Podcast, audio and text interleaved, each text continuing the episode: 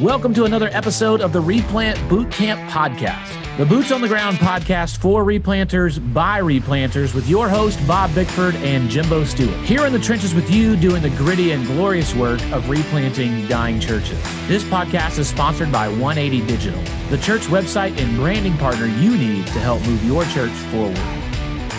Here we are back at it again. Bob, hope you're ready for the next episode as we keep diving into the boot camp. I've now safely arrived. Update from last episode to Central Arkansas, where it was, I think, 17 degrees or 15 degrees when I landed, which is just what I call bitter, angry cold. I just immediately my mood shifts when I feel something that cold, and it's not a good shift. Well, Jimbo, I'm sorry. We're uh, we win the cold battle here. Uh, Tennessee is nine degrees, feels like one. So I think yeah. I gotcha. Mm. But you know what? I've I've been in the Midwest for a long time and uh, just recently relocated to the South, so I'm pretty good. And, and my apologies to the boot camp listeners if they hear Daisy Pup in the background. She's protesting being in the kennel. She's misbehaving. I get it. Look, I'm at my parents' house, sitting in their dining room, and their dogs are wandering around. So they could, they, you know, Daisy and them could end up going off each other. I mean, who knows what might happen? yeah. Well, Barb is out of town visiting the grandkids, and uh, I love my Daisy pup, but she's getting on my last nerve. I mean, I love my kids, but I feel that way about them sometimes, you know? yes, but we don't feel that way about our wives ever. Like they never get on our last nerve. No, we both married perfectly. Indeed, we did. Uh, speaking of pairings and ways that people work together, I wanted to introduce a tool, a leadership way of thinking that I've I've been reading a lot about lately that the reason I want to bring it in is it is similar, but not the same as we did a lot of episodes on the predictable success framework and visionary operator, processor, synergist, and those four specific leadership styles. And we did a whole series of that with leadership judo and understanding that. So honestly, when I first heard about working genius, I thought, ah, this is just like visionary operator, processor, synergist. I don't I don't need to add this to my toolbox. But as I dove a little deeper, there is some nuanced differences that I think can be helpful. And again, the reason we talk about these types of things on the podcast is not because we want you to be some leadership gurus and and just do worldly things with leadership, but because these are good tools of self-awareness and self-reflection and just help you think about how you lead and how you think about leadership, how you work. And we used this as a conversation with the replant team recently, and it was a really fruitful conversation to work around and work through it.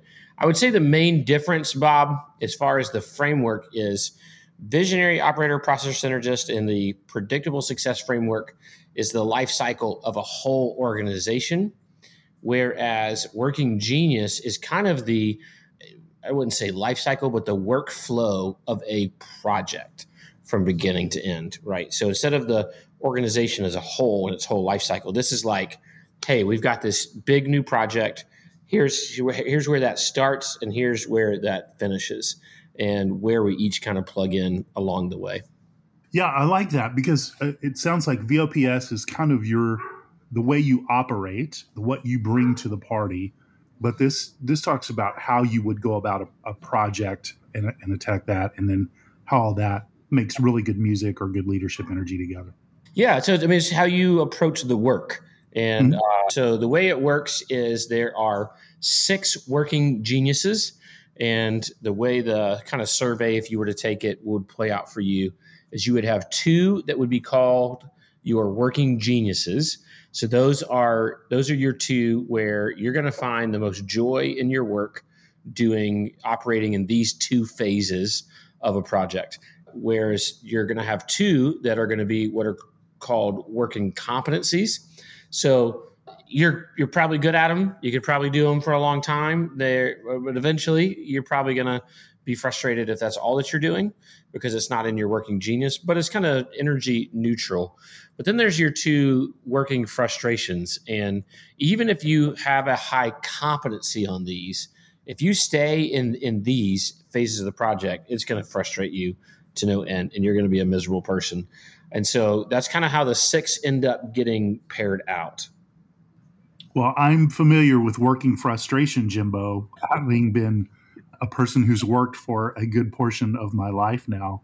So uh, I'm excited to just to become aware of not only the genius. Is it genius or genii or geniuses? Uh, I think just genius. I think, yeah, I think just working genius because uh, they end up getting like a pairing. You know, like so depending on what your two are, kind of mm-hmm. even helps further describe uh, the way you approach work, or at least the way you get the most joy out of work. Okay, so genius, competency, and frustration. Yeah, so those would be the three categories. So uh, let me just walk through the the order, the workflow of a project one at a time. I'll, I'll just list the names and then we'll go one at a time. So wonder, invention, discernment, galvanizing, enablement, and tenacity. Those are the six working geniuses and then let's go through them a little bit one at a time. Wonder. So it starts with wonder. People with the genius of wonder love to speculate and question. They ask questions like, why are the things the way that they are? Is there a better way to do this? They love to sit around in ambiguity and just imagine the possibilities. People with the genius of wonder help create the conditions for the next step of invention, which is where we're answering those questions and solving those problems. But wander is where we love to just sit and look and think, huh, I wonder why that is. Or is there a better way to do that? Yeah, I wonder about a lot of things, Jimbo. Yeah, I mean, I think I think probably one of your working geniuses is wonder, because uh, yeah. you're you're you're very good at that of sitting in and kind of thinking through: is this the best way to approach that, or why do we not do this, or why does that not exist? Yeah, I think about um, in our our season that we worked together for the replant team, a lot of a lot of the data that we were looking at caused me to really wonder about things. A lot of what I was experiencing in the field caused me to think, and there's got to be a better way, right? And what if we did this? Or I, I wonder if we could start this initiative, all those sorts of things. So yeah, that that's familiar. And the burning question that I I wonder about uh, in the last couple of weeks is what the heck are the Dallas Cowboys going to do, Jimbo? Oh man, no, we don't we don't have to answer it now, but I just want to put that out there. I wonder about that a lot. Well, you called it that the season was over a long time ago. They outlasted your prediction, but you always you always call it pretty early. I did. The first time they don't convert on a third down and long, I call it right. I call it like, and I could statistically, I think we should get Josh Dreyer to do a little bit of research. Here's what I would. Here's what I postulate before we move on. If the Dallas Cowboys, whenever they face a third and long, the very first time in the season, if they do not convert on that third and long, their season ends right there. That's that's what I'm going to postulate. The very first third and long that they face in the year, if they don't convert on it, its season is over. You know, one of the things I wonder is the Buffalo Bills. Have you seen the news about the the pit, the muddy pit that they have, that where they're building a new stadium and uh, a fan went to go visit the big muddy pit where they're just getting the grounds ready to build this new stadium, and the fan fell into the pit. And when they got out, the Bills won the game. And so, so, so now this is a real thing. Bills fans are before the game giving a sacrifice to the pit, and, and one fan is just throwing themselves into the pit well, I saw something online uh, just tonight where there was a, a Bills guy, like half of his uniform was like blue and white and red, and the other was like totally brown. So maybe that was somebody putting that out there that maybe yeah. who knows. I had not heard that, Jimbo. I have not heard. Yeah, that. so it's a whole thing, man. Uh, so all right, so things get started. So this is where a little different similar to what Les McKeown would say with visionary operator, he would always say things get started with a visionary. But part of that visionary process is before we're even inventing any ideas, we are we're, we're just asking questions and we're wondering about things and we're wondering, hey, I wonder is that the right thing to do? Uh, Brandon Moore is a high uh, mm-hmm. W on our team. He brings a lot of wonder to our team the next step, once we start asking those questions, if we want to move on into something, then we have to look at invention. So, people with the genius of invention get joy from taking the challenges and generating solutions. They enjoy innovating from scratch and love a blank whiteboard piece of paper with which they can brainstorm. Invention is the most commonly recognized genius, but all six geniuses are needed to get the work done. This is that kind of visionary, new ideas all the time. Always like as the wanderer's asking questions, the invention guy is just answering with ideas. And so these two together would come together to to be the first phase of work, which is called ideation. So we're not actually even doing anything yet. We're just asking questions and we're throwing some ideas at those questions. Yeah, this is the spark, and uh, it's a good it's a good element to have. And uh, oftentimes, if you get in a, a church that needs renewal, these two have left the building a long time ago. Yes. Yeah, I would I would say so. I, I, definitely think the idea of wonder of like, hey, is this what we should be doing? Are we where we need to be? Questioning status quo, and then coming up with some proactive solutions. The ideation phase has probably left the building. So we got to move from ideas to like actually doing something, right? But one of the mistakes that we see a lot of times happen, I think, especially in ministry, but even in a lot of concept, a lot of aspects, is we go from ideation to implementation. So we ask some questions, we threw some ideas out there, we grab one of those ideas, and we just start executing. And so a missing piece of that puzzle to make sure we're doing the right things and we stick to them is this the middle phase, the middle two geniuses, which is discernment and galvanizing activation. So ideation is wonder and invention. Activation is discernment and galvanizing, and implementation is enablement and tenacity. So the wonder guy is asking a lot of questions. The invention guy is throwing a lot of ideas out there. Now discernment needs to step in. People with the genius of discernment have a natural ability to evaluate the workability of ideas. They're good curators of what's going on around them and can recognize patterns. They know how to connect the dots and give people good feedback across a broad range of topics. Even if they're not naturally an expert at it, they just have really good intuition. So it's not discernment in like the spiritual gift of discernment. It's just the the ability to discern kind of the workability of an idea. So the wonder guy asks the questions, invention throws a bunch of spaghetti at the wall, and discernment's like that's the one we probably need to go with, but we need to tweak it maybe just a little bit. Hmm. I like that. That's good. So this is a missing piece that we often skip over. And then once we've decided what the right idea is, now we got to actually like get people to buy into the idea because we know that people who love to invent love all of their inventions. And and so but not everybody loves their inventions as much as they do. So somebody's got to galvanize them. Somebody's got to get everybody working and thinking the right direction. So people with the genius of galvanizing love to get things moving. They're great at pushing people out of their comfort zone, inspiring them to get started. They enjoy rallying people around the idea of getting them moving in the right direction. And so galvanizing can be a little bit of like the inspirational, let's get everybody excited about this idea, but it can also be the challenging, hey, I think we're maybe putting our energy in the wrong direction. So let's let's make sure we're putting our energy in the right direction. And so galvanizing kind of it's rallying everybody and getting everybody focused on what they need to be focused on. So I got a question about this one. Right. Um, most of the time when we think about the work of a galvanizer, we think of the person who, you know, stands up and says, "We got to do this," right? So, two, two movies come to mind: uh, Dead Poet Society, where the guy stands up on the desk, "Oh, Captain, my Captain," is that a galvanizer? And then the uh, the, the guy at Animal House who like you know rallies the, the guys and I'm not by the way I'm not recommending that anybody watch Animal House. Are these endorsements? No, the second one especially not. but you know they're they're there at the end. Their fraternity's been kicked out, and you know John Belushi's like, "Let's do it," you know, and he runs out, and nobody follows him, follows him, and then yeah. uh, then another guy stands up, and I it's more of a guy who's kind of thinking about stuff, and you know, then he kind of and so he's not the charismatic guy, but he's the guy that that once when he speaks, he he speaks in such a way that kind of encapsulates everything about the situation and goes, "Let's go do it." And then everybody's like, "Yeah, let's go do it." Yeah. So I mean, you can have a you can have a charismatic galvanizer, but I think you probably really it's really a, a galvanizer who can sit back and evaluate and then have substance to their uh, galvanizing work probably is going to get a little further down the road.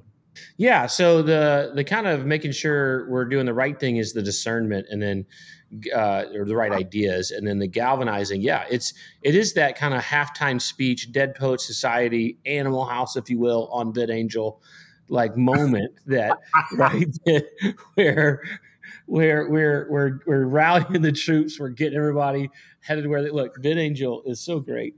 Me and my yeah. boys, me and my, we still haven't done it, but me and my boys have decided one day we're going to watch John Wick on VidAngel. Oh. And so if you're not familiar with VidAngel, yeah. listeners, you can custom filter whatever you want to filter out of a movie, right? Mm-hmm. And so you can filter language and violence and nudity or sexual content or anything. Uh, and, and so we've decided one day we're going to watch John Wick and turn on every single filter.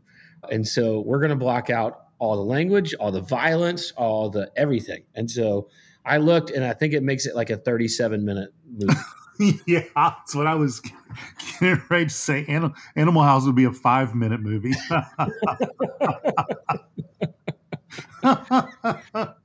but yeah, it, it is. It is that kind of you know. So here's the deal. Not surprising. A lot of pastors are naturally galvanizers, right? Like yeah. we, you know, you get our replant uh, team in a room and you'll pick up real quick. There's a lot of galvanizers, man. We can rally some people around an idea. Yeah. But we just got to make sure we bring some discernment in there and make sure we're actually rallying around the right ideas.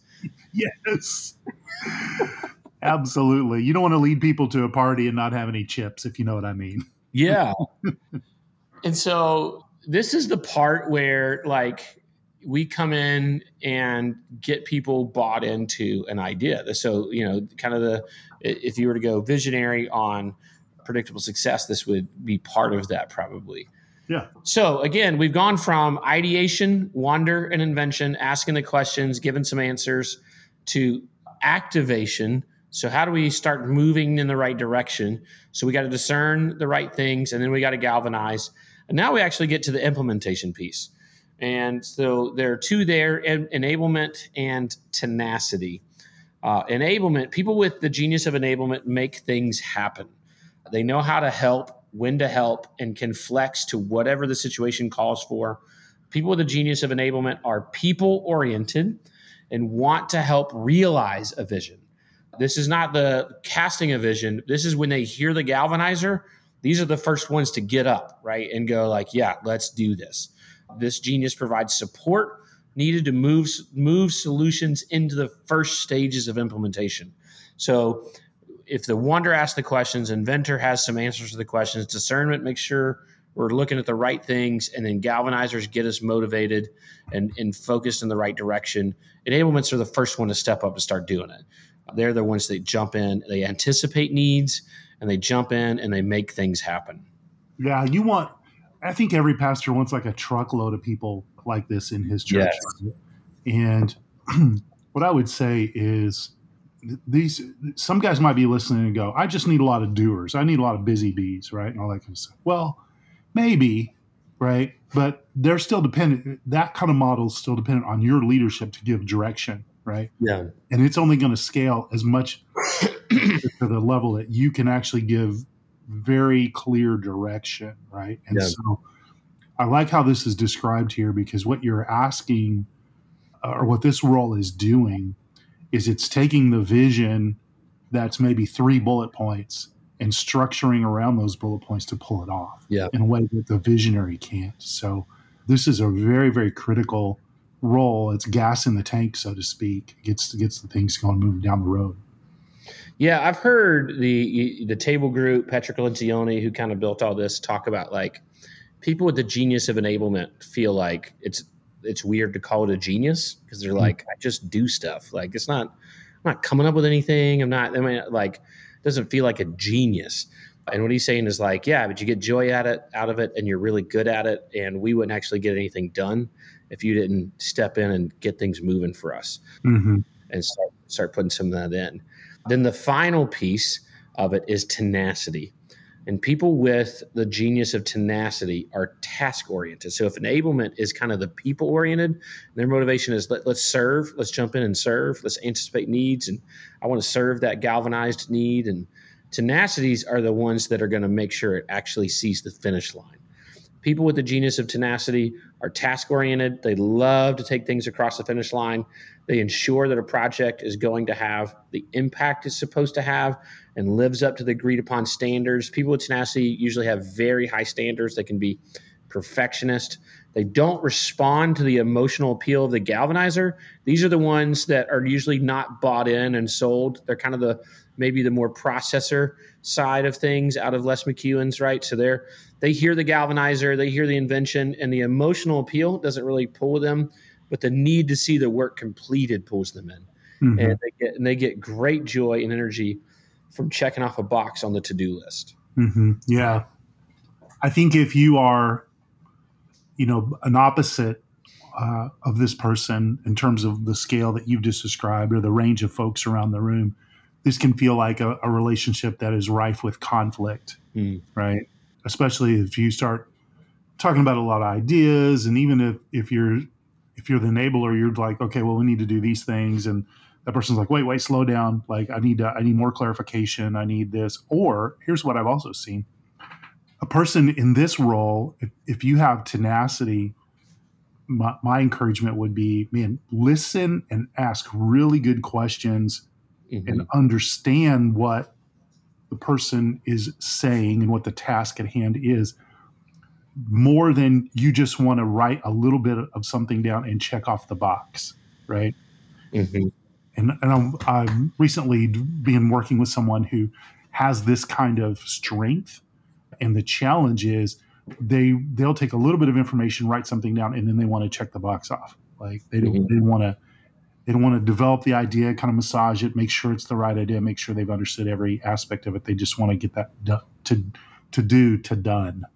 Yeah, yeah, and I think that's one of the key things is we got to recognize again, just like what we did with VOPS. What I like about these kinds of things, especially for pastors, is it helps us recognize in a structured way that we are not enough in and of ourselves. Mm-hmm we know that theologically, we know that spiritually, we know that in the sense of like we are the under shepherd, Jesus is the true shepherd, but but just even practically in the sense of you as an individual will only have two working geniuses.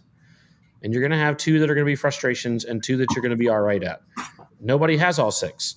And nobody can nobody can consistently and sustainably do all six of these things by themselves. Mm-hmm. Now, it, you know, if you're a high capacity guy, you can push through and you can find your way pushing through and you can start a project and you get all the way down, done, you know, all the way to finish. And, you know, I think about things like a doctoral dissertation, man, you got to do all of these things, right? Oh, yeah. And it's up to you. I mean, you can't outsource any of that, but man, you can't live there, right? I mean, you can't, you can't live in doing all this by yourself. So, a couple of negative things I think you have to avoid in this is one is guilt and the other is judgment. So on the guilt side, you may you may if you were to take this and you look and you see what you've got, you may go, man, I, I wish I had different geniuses, or I wish I was good at those things, or I found joy in those things. But again, you're not when you were never meant to do this alone. You don't need to be turning that in on yourselves to feel guilty. But then also judgment. Like if you if you look at people with kind of an opposite genius of yours, like you were talking about, Bob, like you can't look at that with judgment and be like, man, you just you need to get your stuff together because you need to be wired like I am. And know, I think that's something we can easily we can easily do, and we need to avoid both of those extremes. Man, no doubt. Like I, you just described me in my thirties, right? So it's like, look, if you if look, and I would be sitting as a youth pastor at a staff meeting, I'm like, man, look, if, if all of y'all were just like me, this church would really be rolling, right? Like, come on. Yeah. yeah. And so, man, you oh. know, as a, as a pastor, here's what I encourage you, like think through, you know, I'd encourage you to figure out what your two working geniuses are and see what insight that gives you on what it's like for you to lead and how you can bring others into projects and things you're trying to accomplish at your church better and so, like for me, I, I learned my two working geniuses are discernment and galvanizing. And so my competencies were wonder and invention. and then my frustrations were enablement and tenacity. Mm. And so here's here's the negative I realized of that pairing of discernment and galvanizing.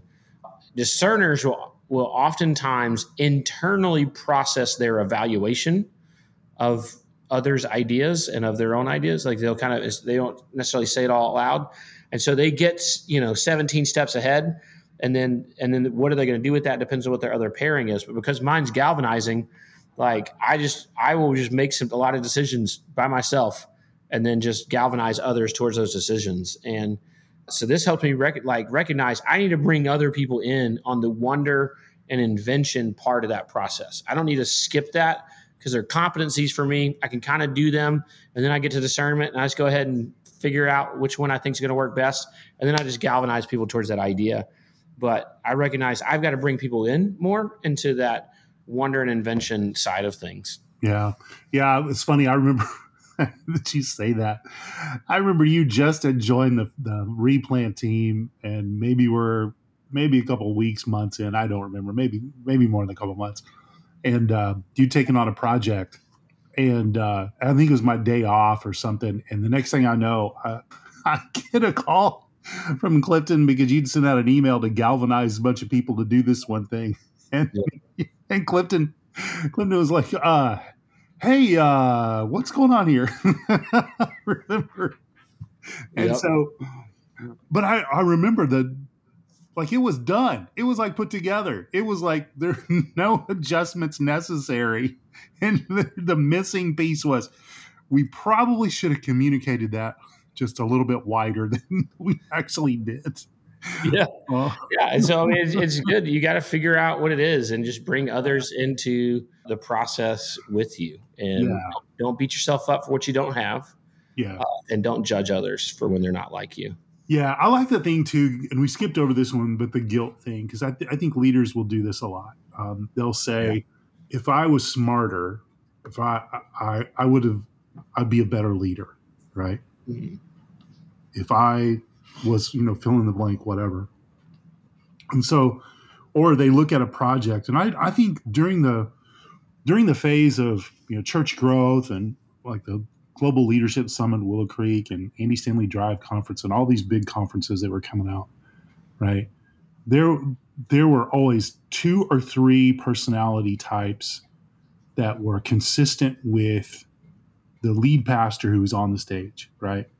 And they would just be elevating their role in front of the whole audience. And the business expert would be talking about how catalytic the visionary was, et cetera, et cetera. And so population, general population wide, the visionaries are, are a smaller subset of the larger population. Otherwise, we wouldn't get anything done. Yeah. Yeah. right. And so it's just like that's the way the Lord has orchestrated things. And so what I would also want to say is, man, don't despise your unique gifting and wiring. Just mm. realize you've got a different part to play. And yeah. you can play it well and sleep at night. And the other thing too is this going to be easy for you to function in that and have success? And so feel good about how you're wired, what you bring to the party, how you help an organization or your church or a group move forward in accomplishing of a task. And don't feel bad that you don't occupy another seat on the bus. Mm. And and there's some seats on the bus that get a lot of fanfare and and they get a lot of you know recognition and and sometimes they may come across at a conference is like everybody if you really want to be successful you should have this unique wiring and this gifting. And what i would say is no not so fast. Like yeah. you just be, you are who you are. And i think this is the gift of me being in my 50s jimbo is i know who i am and i know what i can do and i just do that. And i try yeah. to i try to do that well. That's a good word. You know i'll close with this. There was when we were discussing this as a replant team somebody asked so, what is the ideal pairing for the leader of an organization or a team, right? And the answer was there's not one. The, the ideal leader is self aware of their strengths and their weaknesses. They're comfortable in their own skin and they're good at bringing others in around them to make sure that you're a well rounded team. And it doesn't mm-hmm. matter, you know. And I, I look around our room that we were in, and, and we had great pastors in that room, great leaders in that room with with almost every pairing you could have, and they're all equally good at what they do. And so there's not a perfect pairing, there's not a perfect profile. This is not meant to serve as that kind of tool, which is a piece of self awareness so that you can be a self aware leader. Mm-hmm. Thank you for listening to this episode of the Replant Bootcamp Podcast, a resource for replanters by replanters. If you enjoyed this episode or found it to be helpful for you and your ministry, please help us get the word out by subscribing, sharing, and leaving us a review on your favorite podcast listening platform. This podcast is sponsored by 180 Digital. 180 Digital is a team of design, development, and marketing experts that love working with churches big and small. Check out 180.church, O N E E I G H T Y dot church to learn more about how 180 can help your church move forward.